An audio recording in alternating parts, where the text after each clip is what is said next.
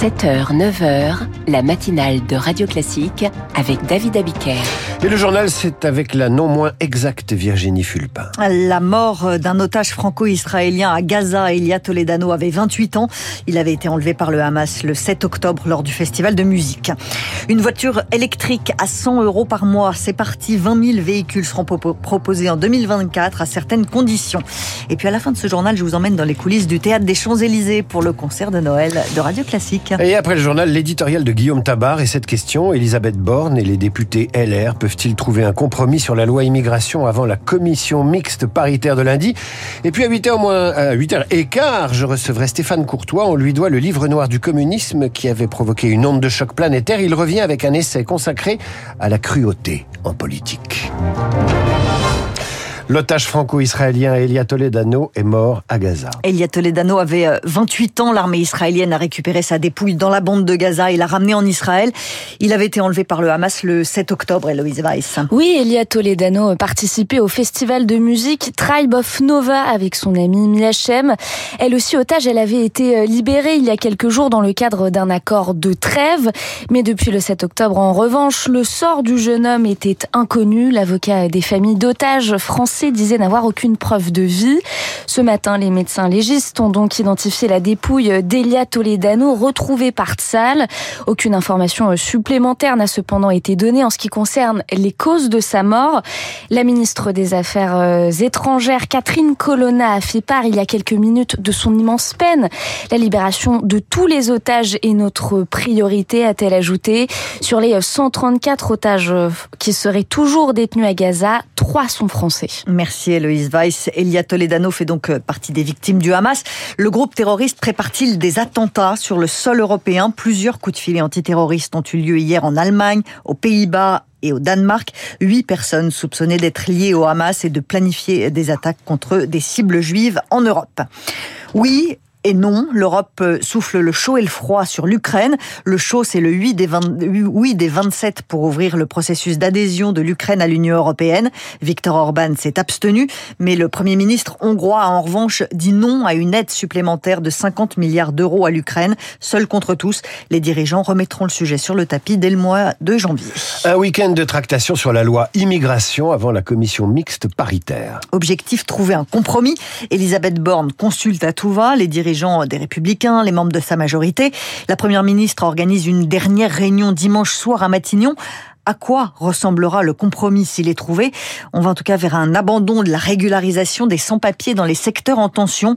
Et ça provoque la colère froide de Frédéric Némon, porte-parole de la FEDESAP, la Fédération des services à la personne. On est clairement déçu par euh, tout un lot de promesses et d'engagements non tenus. Ça va même au-delà, on est même sur une colère parce qu'on constate une déconnexion complète entre des réalités économiques. On a entre vingt et vingt-cinq pour cent de nos salariés qui ont des titres de séjour. Là, je sors d'une réunion où justement j'ai fait le tour de certaines de nos agences pour savoir où en étaient les titres de séjour. Et on a des titres de séjour qui expirent. Donc qu'est-ce qu'on fait? Donc on relance la préfecture et puis à un certain moment on rompt le contrat. Si nous, on ne peut pas apporter l'aide nécessaire, c'est le système des aides. Donc en fait, on a tout un pan de la société qui va être très mal pris en charge. Frédéric Némon avec Lauriane Toulemont. Le président de la République en parlait hier sur Instagram dans une vidéo. vingt mille véhicules électriques à cent euros par mois arrivent en deux mille vingt-quatre. C'est une promesse qui se concrétise, le fameux leasing social, ou comment inciter les ménages les plus modestes à passer à la voiture électrique avec un loyer à partir de cent euros par mois. Ce sera plus cher pour certains modèles.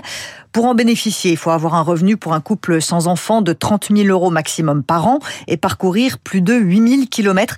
Céline Jolisse va tout nous expliquer. Pour la sélection des dossiers, c'est première arrivée, premier servi. L'État paiera le premier loyer de treize mille euros. Ensuite, les mensualités dépendront du modèle, mais avec une limite, vingt-cinq mille voitures maximum pour toute l'année deux mille vingt-quatre. Chez Stellantis, propriétaire de cinq marques, on va proposer huit modèles différents. Christophe Mussi, directeur de Stellantis France. C'est pas un gros volume ni pour nous, ni je pense pour le marché, mais, mais c'est un, c'est un signe intéressant dans le cadre de la transition énergétique de donner la possibilité à des revenus plus modestes d'accéder à cette euh, opportunité. Le choix du gouvernement, c'est aussi de privilégier les voitures fabriquées en France et en Europe. Fini donc les subventions pour les voitures qui viennent de l'autre bout du monde. Flavien Neuvi, économiste chez B N P Paribas Personal Finance. le bonus écologique tel qu'il était pensé jusqu'à présent, c'était une incitation à l'achat de voitures électriques, d'où qu'elles viennent. Et on sait qu'il y a beaucoup de voitures électriques qui vont arriver de Chine. Et donc la question de, de savoir euh, finalement comment faire en sorte de privilégier, de favoriser l'industrie automobile française et européenne, elle est logique, elle est cohérente. Il est possible dès ce matin de vérifier son éligibilité, de réserver début janvier pour une livraison dans la foulée. Voiture électrique ou pas, n'oubliez pas d'être prudent sur la route. De mauvais chiffres pour la sécurité routière en novembre, deux cent quatre-vingt-un morts. C'est une hausse de seize pour cent par rapport à novembre deux mille vingt-deux. Trois mois de hausse consécutive après neuf mois de baisse. On n'a jamais consommé autant de charbon qu'en deux mille vingt-trois. huit virgule cinquante-trois milliards de tonnes dans le monde, un record historique, essentiellement à cause de la forte hausse de la consommation de charbon en Chine, en Inde et en Indonésie. L'Agence internationale de l'énergie table sur une décrue en deux mille vingt-quatre. Que faites-vous pour Noël ? Ce week-end, c'est le traditionnel concert de Noël de Radio Classique, à et Bordeaux oui. et à Paris. Au Théâtre des Champs-Élysées, à Paris, première représentation ce soir à vingt heures. Le chœur Unicanti et trois enfants solistes de la maîtrise des Hauts-de-Seine seront accompagnés par l'orchestre Appassionato. Venez, Rémi Fister nous emmène aux dernières répétitions. Le chœur résonne tout en puissance et nous voilà déjà transportés dans une nuit féerique de Noël.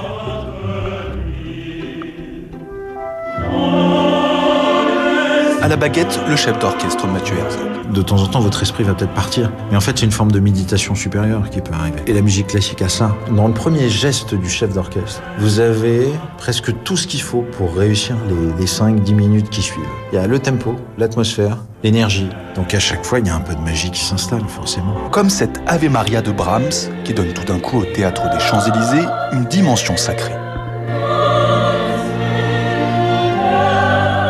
Mais voilà que déjà le timbre chaud et intense du violoncelle fait son apparition pour un rondo d'Anton Dvorak, une de ses premières compositions où cet instrument est mis en valeur, explique le soliste Victor Julien Laferrière.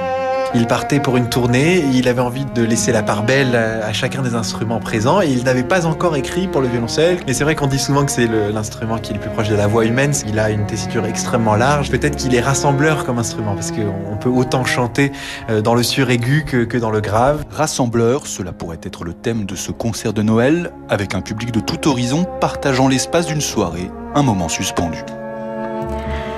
Alors, il reste quelques places. Hein. Mais oui, mais ils sont formidables, ces, ces nouveaux chefs et ces nouveaux instrumentistes. Victor Julien Laferrière au violoncelle, Mathieu Herzog à la direction d'orchestre, parce qu'ils aiment partager avec le public. Effectivement, il reste quelques places. Quelques places, mais pas beaucoup. Je vous conseille de vous dépêcher. Si jamais vous ne pouvez pas vous rendre à ce concert de Noël de Radio Classique, sachez qu'il sera diffusé sur notre antenne dimanche à vingt heures. Et puis bon, quand même, on ne peut pas ne pas le dire. Vous savez qui présente ce concert ? M C David Abiker. Eh oui, j'aurai ce plaisir et cet honneur. J'ai préparé mon smoking. Et puis demain, j'aurai le plaisir d'accueillir dans le public des jeunes qui viennent au concert classique pour la première fois. Il y aura Ernest, quatre ans, Madeleine, sept ans, Héloïse, vingt-cinq ans. Il faut emmener les jeunes au concert classique et celui de Noël de Radio Classique. C'est la meilleure façon de s'initier à la musique classique en public et en direct. Je vous souhaite un bon week-end, ma chère Virginie. Dans un instant, l'éditorial de Guillaume Tabard. Euh, euh, L R et Madame Borne vont se voir dimanche. Peut-être un compromis sur la loi immigration. Radio Classique.